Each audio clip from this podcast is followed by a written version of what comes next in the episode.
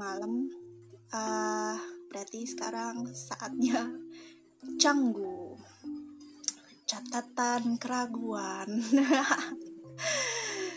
uh, aku agak ragu sih minggu ini mau cerita apa. Bingung juga sih tadi sempat apa ya, sempat galau gitu bikin kopi dulu nggak kopi kopi gimana kopi saset biasa aja terus goler-goler dulu terus kayak uh, feeling nggak ya ini bikin canggu canggu lagi gitu. Kan kemarin baru tuh baru satu minggu kemarin. Terus sekarang pengen cerita apa ya? Ham gimana kalau sembari mikir aku mikir dulu ya sama nyeruput kopi saset dulu. Nanti kalau udah ketemu akan ku kabari. Oke? okay?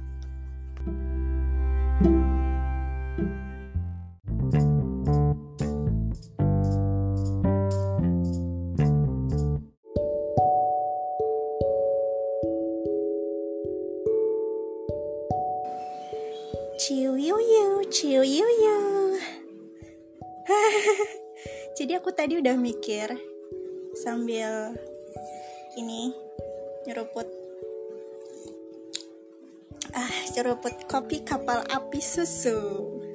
Saset pastinya karena nggak bisa bikin kopi. Maksudnya pakai yang giling-giling gitu aku nggak bisa selalu takarannya agak agak goblok emang. Tadi sempat mikir gitu mau cerita apa gitu ya. Hmm, terus ini tadi barusan keinget tiba-tiba jadi kemarin itu dua minggu kemarin itu aku ngabisin waktu untuk jadi aku habis ngabisin uh, 18 episode drama Korea judulnya Live bacanya Live ya ah, benar Live di Netflix. Jadi kayak dua minggu tuh aku tiap malam nyicil gitu dicicil bukan kerjaan tapi drakor.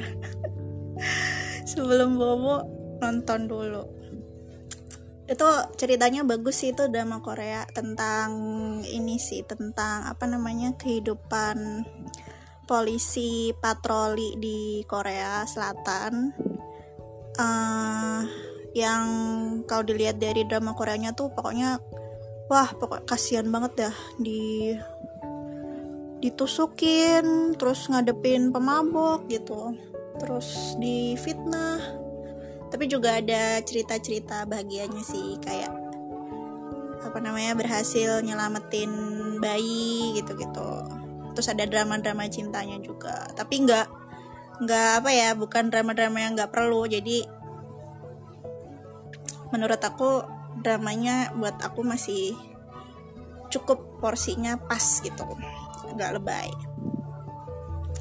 Nah terus gara-gara habis nonton film itu terus aku mikir apa aku cerita soal ini ya bagaimana aku menghadapi kematian.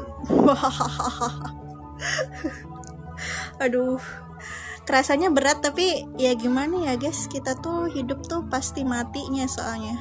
Um, kan ada yang sempat bilang kehidupan itu nggak ada yang pasti kecuali mati gitu uh, jadi aku pengen share share soal itu aja kali ya gitu uh, ntar aku jadi keinget sebelum ke kematian aku pengen cerita jadi aku tuh barusan inget kalau aku tuh sebenarnya udah ngalamin kehilangan tuh dari kecil. Pengalaman yang aku inget itu adalah waktu umur kayak sekitar lima tahun gitu ya. Pokoknya aku masih bocah gitu. Masih di Surabaya, jadi masih TK. Itu aku pernah ditinggal sama kucing aku. jadi aku inget banget dulu itu aku punya peliharaan kucing warnanya putih gitu kecil kucing anak kucing kecil. Terus setiap habis sekolah pulang sekolah itu habis udah ganti baju kan uh, aku selalu kasih makan dia nasi putih sama kayak suiran ikan asin gitu. Ibuku tuh selalu minta aku selalu minta mamaku tuh untuk bikin apa gorengin ikan. Kalau nggak ikan ya kayak sama lauk yang ada aja lah gitu Nah terus pada suatu hari itu waktu aku pulang sekolah pas aku lagi nyari-nyari dia mau ngasih makan Ih, dia nggak ada dong. Dia kayaknya kabur tapi nggak tahu ke mana antara kabur atau udah ketemu ibunya kali. Terus aku ingat aku tuh lari keluar rumah sambil nangis gitu nyari-nyari dia tapi masih pakai baju pakai baju dalam pak cuma pakai kutang sama kolor aja keluar nangis nyariin si kucing itu tapi nggak ketemu gitu. Waktu itu tuh aku nggak tahu mungkin karena saking uh, kehilangannya aku jadi sampai keinget sampai sekarang gitu. Uh, karena mungkin waktu itu emang aku udah invest apa ya emo emosi gitu kan udah attach gitu sama si kucing ini tapi dia hilang. Ditinggal akunya hahaha.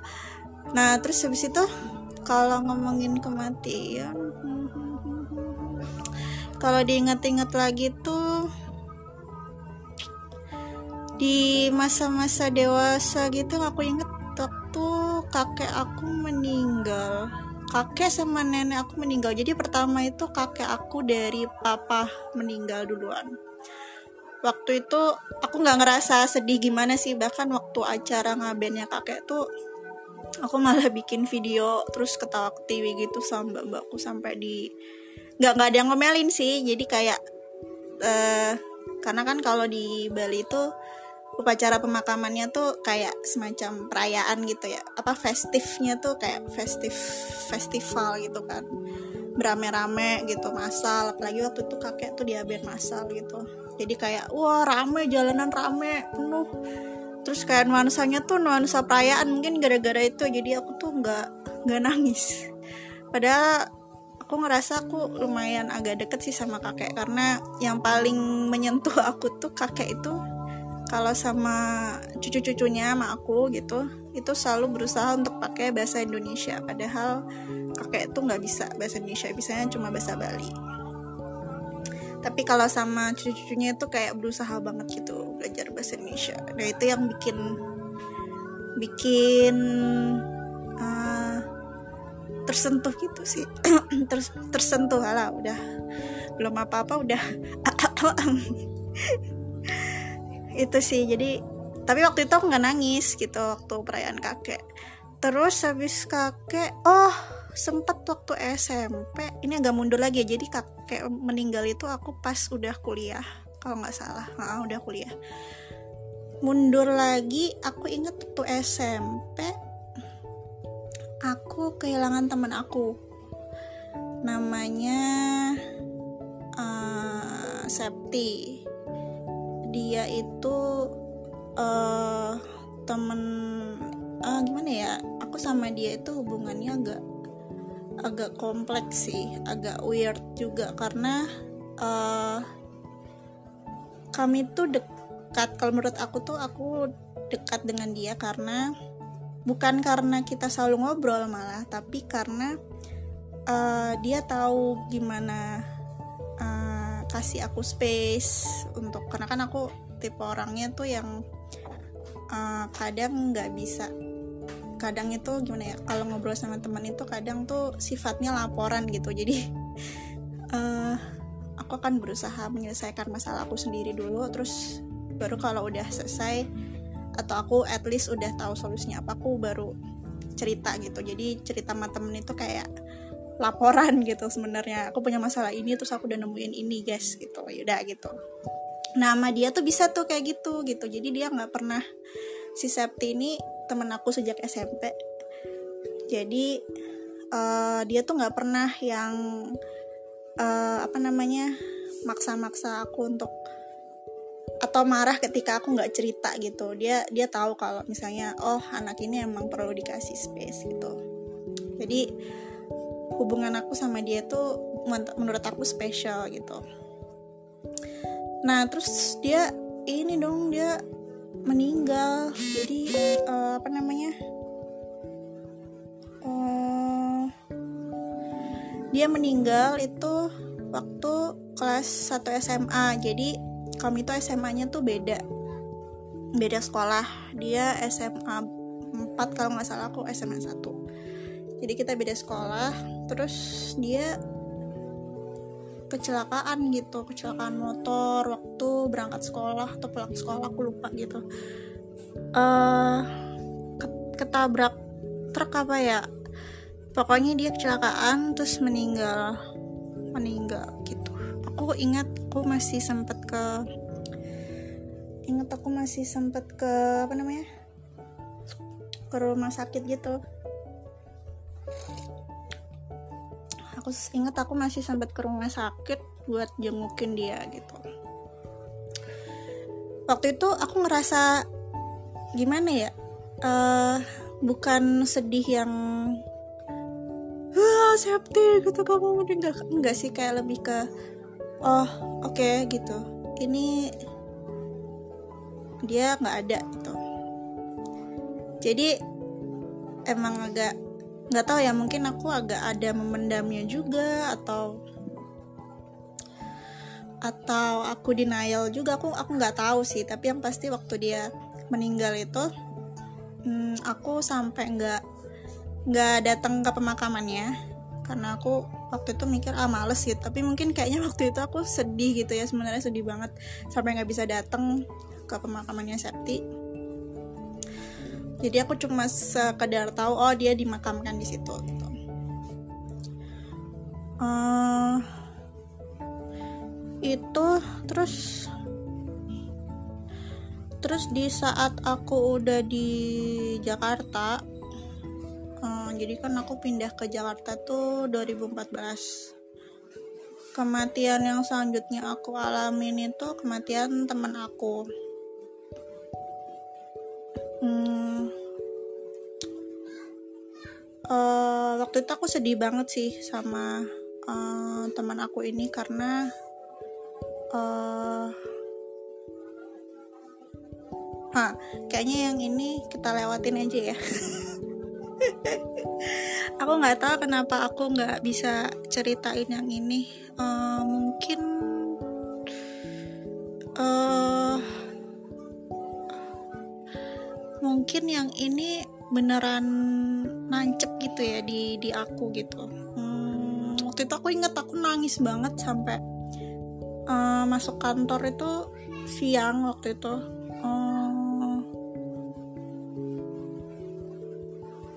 uh, nangis banget karena dia dia meninggalnya karena kecelakaan juga.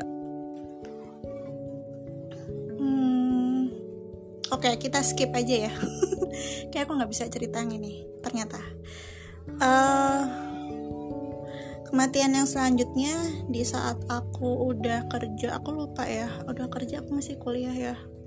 Oh udah udah di oh baru mau di baru mau ke Jakarta itu adalah kematian nenek aku. Nenek dari uh, papa aku. Jadi nenek tuh meninggal tiga hari setelah aku di Jakarta aku ingat banget. Karena jadi sekitar tahun 2014 ya. Karena udah tua gitu. Nah waktu itu tuh ada peristiwa yang uh, ada peristiwa yang uh, apa ya? Susah dimengerti adalah nenek itu sebelum meninggal itu uh, nenek tuh sempat bilang ke tante aku eh De Oming tuh pakai bahasa Bali gitu ya bilang ke tante aku kurang lebih kayak gini uh, De Oming mau pindah ke Jakarta ya. Uh, nenek nggak bisa kasih apa-apa cuma bisa kasih air aja gitu. Nah waktu itu uh, tante aku itu kayak bingung gitu karena setahu tante aku nggak ada yang pernah cerita ke nenek kalau aku bakal pindah ke Jakarta. Bahkan waktu itu tante sampai telepon papa gitu. Ehm, cerita nggak ke ini dadong? Kan dadong bahasa Balinya nenek cerita ke Dadong soal Oming gitu mau pindah ke Jakarta. Terus papaku bilang enggak nggak ada yang cerita gitu. Terus siapa tahu dari mana gitu. Nggak tahu gitu. Aku juga aku juga nggak pernah cerita ke nenek gitu. Karena ya itu tadi kendala kendala bahasa kalau sama nenek kakek aku itu. Uh, aku nggak bisa bahasa Bali mereka nggak bisa bahasa Indonesia. Jadi kayak komunikasinya tuh kebanyakan cuma pakai bahasa Tarsan gitu bahasa tubuh uh, jadinya aku nggak pernah cerita gitu tapi nenek bisa tahu gitu. Terus pas nenek udah bilang gitu tiga hari kemudian meninggal. Eh tiga hari apa seminggu kemudian meninggal. Terus uh, tante aku bilang gini apa uh, yaitu tante ngasih tahu pesan terakhir nenek soal aku gitu. Dibilangnya nenek akan kasih air aja gitu terus kata kata papa wah itu bagus deh air itu kan nggak berhenti mengalir gitu. Itu rezeki itu artinya nenek bakal apa namanya apa uh, jagain kamu terus gitu. Ya aku nggak tahu percaya atau enggak ya percaya nggak percaya tapi emang selama di Jakarta aku ngerasa gimana ya ngerasa hidup aku tuh fine gitu.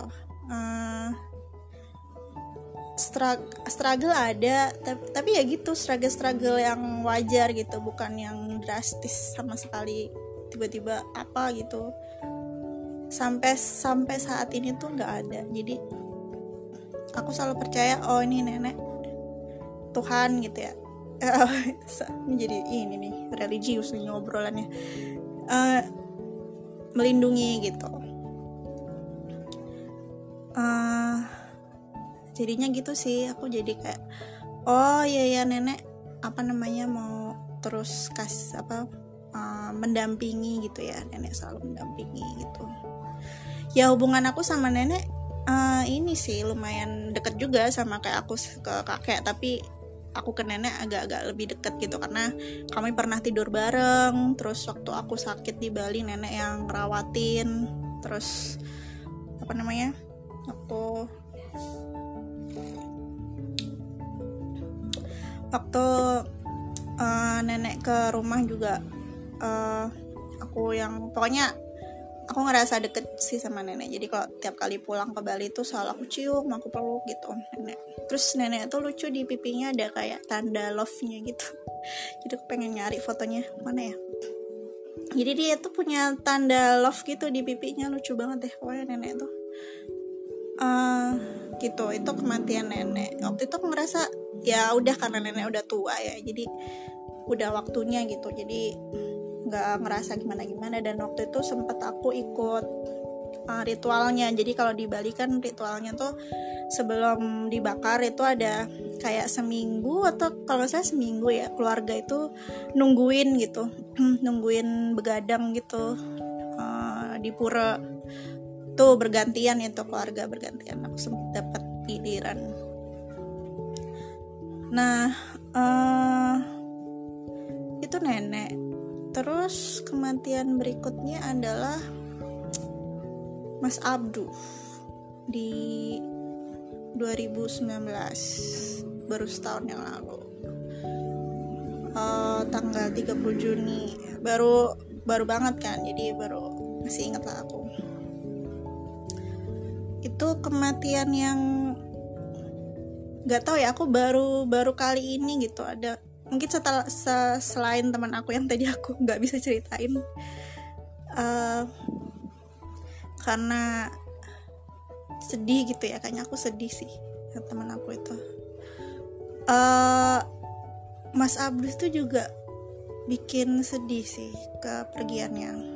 Karena sebelum sebelumnya tuh aku sama teman aku satu teman kantor aku tuh selalu bilang gimana ya apa nasib kantor gitu kalau nggak ada Mas Abduh gitu. Gimana ya kalau misalnya nanti uh, ngurus bukan Mas Abduh gitu. Sempat sempat ada gitu gitunya jadi kayak udah tertanam di mental gitu. Wah ini kalau nggak ada Mas Abduh ini nggak beres gitu. Mentalnya udah udah ketanam gitu gitu. Yang sebetulnya kalau aku sadari sekarang ya agak kurang sehat juga ya. Jadinya agak tergantung gitu. Nah waktu itu aku sedih banget uh, sampai sekarang aku masih ada sedihnya tapi udah udah terurai gitu ya udah terurai dengan sendirinya. Wah waktu Mas Abdu meninggal tahun lalu itu aku ingat aku nangis banget terus sampai uh, apa namanya uh, sampai berbulan-bulan itu nggak uh, bisa tidur. Jadi malam-malam itu selalu apa namanya keinget terus nangis gitu terus baru tidur gitu. Jadi mesti dinangisin dulu baru bisa tidur gitu. Jadi uh, aku ngerasa sih kayak apa badan aku tuh kayak ngawang gitu. Ngawang tapi tetap berusaha untuk berfungsi kan karena masih ada kerjaan gitu. Jadi struggle banget sih tahun kemarin tuh gila sih karena uh, berusaha untuk kayak ibarat badan itu udah pengen terbang aja tapi kayak jadi kayak ada perang dengan diri sendiri gitu untuk stay on the ground ming gitu kan. Uh, tetap berada di tanah gitu. Kamu jangan terbang gitu. Aku terbang gitu. Struggle sih uh, apa tahun kemarin. Uh, kemudian sampai hari ini aku menemukan nggak tahu ya caranya uh, di di kematian Mas Abdu itu aku baru nggak tahu mungkin kayak di kematian Mas Abdu tuh baru bener-bener ngah wah ini ya rasanya orang meninggal gitu. Aku sebelumnya belum pernah sadar kalau sebelumnya tuh aku sebenarnya udah udah pernah mengalami kehilangan gitu dan aku bisa melewati itu gitu. Mulai dari yang kehilangan kucing yang waktu masih kecil itu kehilangan teman aku gitu uh, teman-teman aku gitu kehilangan uh, kakek nenek aku gitu. Uh, sampai kemudian kehilangan uh, mentor gitu. Di situ ya titik-titik kayaknya aku yang baru ngeh banget gitu. Oh ini namanya kematian tuh kayak gini gitu. Sampai lalu aku baca-baca tuh buku. Aku nggak ada maksud untuk cari-cari uh, apa namanya mati itu artinya apa sih supaya bisa overcome ke kondisinya waktu itu ya. Tapi waktu itu nggak tahu secara kebetulan ntar seruput kopi dulu.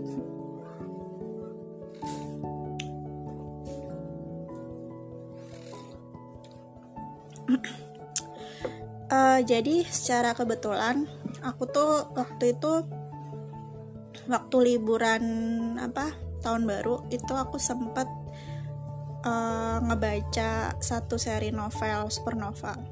Dan di ujungnya kan ada eh di ujungnya tuh uh, nama bukunya kan judulnya intelijensi embun pagi. Waktu itu dipinjemin sama teman aku Danya. Waktu aku baca buku itu dan uh, ada soal konsep kematian di situ yang aku inget banget adalah uh, mati itu soal berubah bentuk energi aja gitu. Kan manusia kan tersusun atas energi. Dan mati itu adalah berubahnya bentuk energi itu gitu jadi bentuk lain that's all gitu. Dia nggak akan hilang dan energi kan sifatnya nggak mungkin hilang nggak mungkin hilang gitu. Uh, di situ aku kayak menemukan apa ya? Kayak menemukan kelegaan gitu. Oh cuma berubah energi doang kok ini. Ya ya itu cara aku untuk ini sih apa namanya cara aku untuk tetap waras gitu ya. Uh, tetap tetap apa uh, cara aku untuk mengurai emosi kehilangan itu ya cara aku untuk letting go gitu. Situ aku kayak ah ya ya ya cuma berubah energi. Yang lainnya juga teman-teman aku kakek nenek aku tuh berubah energi aja gitu. Uh, jadi nggak dan aku sendiri nggak uh, apa-apa gitu. Aku masih baik-baik aja aku masih punya tangan kaki aku masih bisa minum aku masih bisa makan aku masih bisa ber bekerja gitu ya berkarya bikin podcast atau kinjrengan apa namanya uh, ukulele gitu. Jadi masih bisa aku masih baik-baik aja gitu. Jadi jadi dari situ sampai hari ini akhirnya aku terdorong belajar ini ya ujungnya ya kemudian ya uh, ujung bagaimana aku menghadapi kematian adalah aku jadi belajar soal mindfulness belajar soal grounding gitu ya. Belajar soal ya mindfulness tuh kan akhirnya juga belajar letting go uh, belajar belajar cukup gitu ya. Belajar merasa cukup bahagia dengan cukup gitu.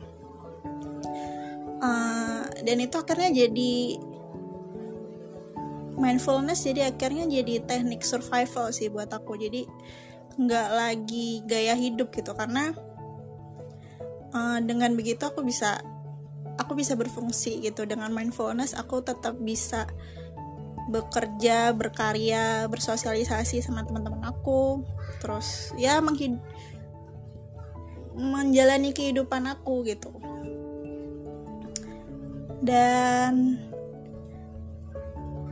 begitulah. Dan oh ya aku jadi inget nih uh, aku tuh sebenarnya uh, lagi menyiapkan diri kan di kondisi pandemi kayak gini ya. Uh, banyak hal yang nggak pasti siapa yang akan meninggal gitu siapa yang akan sakit gitu nggak nggak akan pasti gitu ya. Aku tuh kayak udah menyiapkan mental untuk suatu hari nanti juga jika teman-teman atau orang-orang terdekat yang aku sayang tuh uh, kenapa-kenapa gitu jadi aku kayak udah melatih.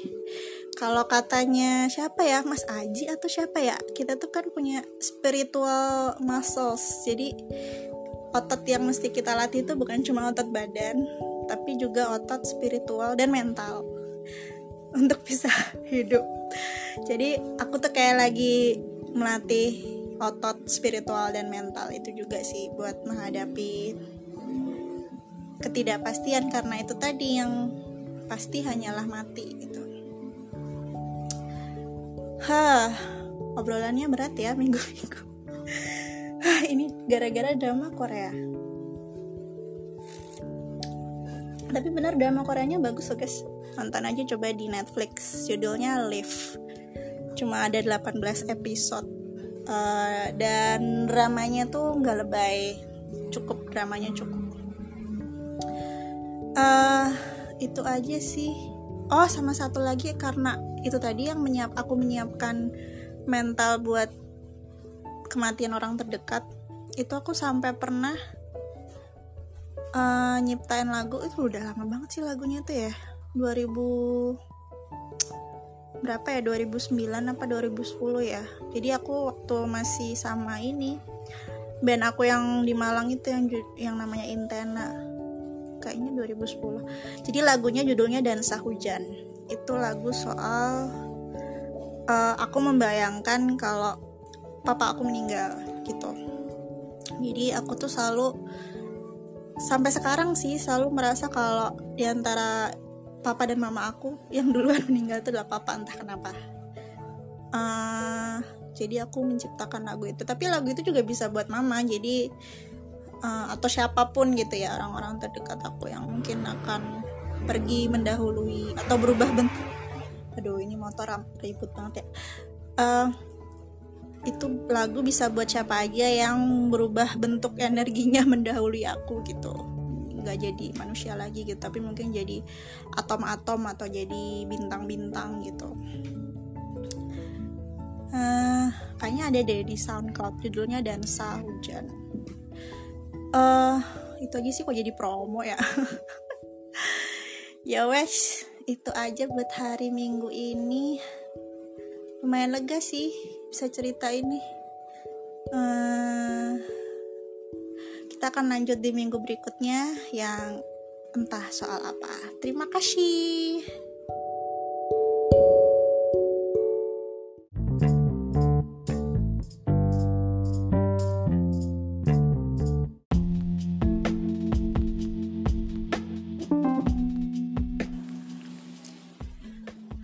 Oke, jadi itu tadi ya ceritanya buat minggu ini. Catatan keraguan minggu ini tentang kematian-kematian di sekitarku.